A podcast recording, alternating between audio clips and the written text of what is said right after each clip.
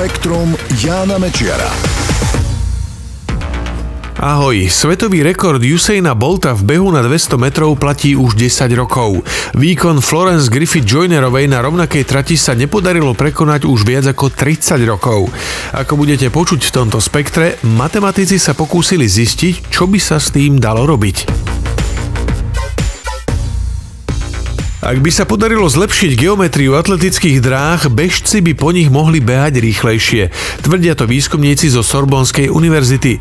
Vytvorili matematický model, ktorý v sebe spája mechaniku a energetiku, využíva biologické ukazovatele, ale aj fyzikálne, ako napríklad rýchlosť, zrýchlenie alebo pôsobenie síl na atléta.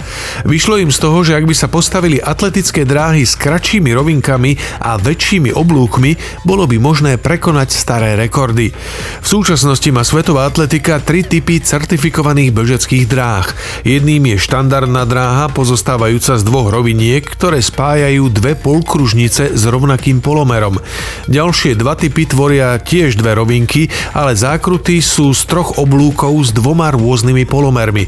Atléti teda v zákrutách nebežia po kružnici, ale najprv po oblúku s jedným polomerom, potom po druhom s iným a potom zasa po oblúku s polomerom ako má ten prvý a až potom vybiehajú na rovinku. Takéto typy dráh sa používajú napríklad na štadiónoch, uprostred ktorých je futbalové alebo rugbyové ihrisko. Vo všeobecnosti sa atletická komunita zhoduje na tom, že štandardné dráhy sú najrýchlejšie.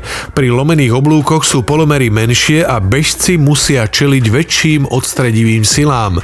Model francúzskych vedcov ukazuje, že ak by sa rovinky štandardných dráh skrátili a polomery oblúkov zväčšili, atléti by mohli behať rýchlejšie. Podľa výpočtov by tak bolo možné svetové rekordy na 200 metrov zlepšiť minimálne o 4 stotiny sekundy.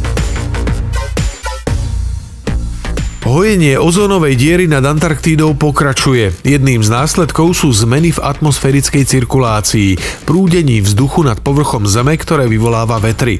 Zistili to vedci z Univerzity Colorado Boulder na základe dát zo satelitných pozorovaní a klimatických simulácií.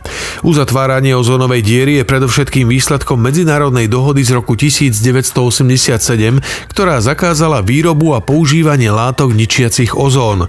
Pred rokom 2000 sa pásy vzdušných prúdov, ktoré sa označujú ako dízové prúdy, v strednej výške na južnej pologuli začali posúvať smerom k južnému pólu. Tropické dízové prúdenie sa postupne rozširovalo. Teraz vedci zistili, že po roku 2000 sa tieto procesy zastavili a začali sa pohybovať opačným smerom.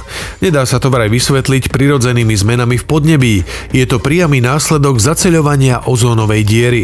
Tieto zmeny majú priamy vplyv na počasie, pretože menia teplotu atmosféry i množstvo a rozloženie zrážok. To má zasa vplyv na zmeny teploty a slanosti oceánov.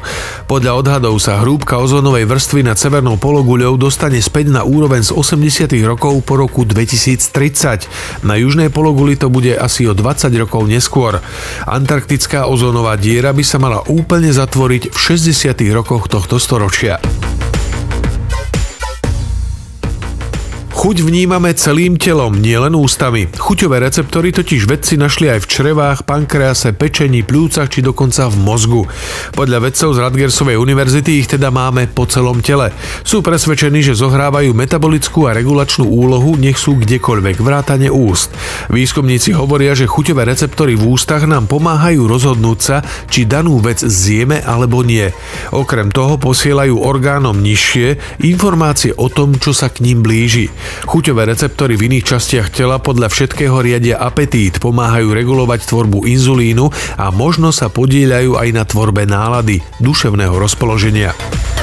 Spektrum Jána Mečiara.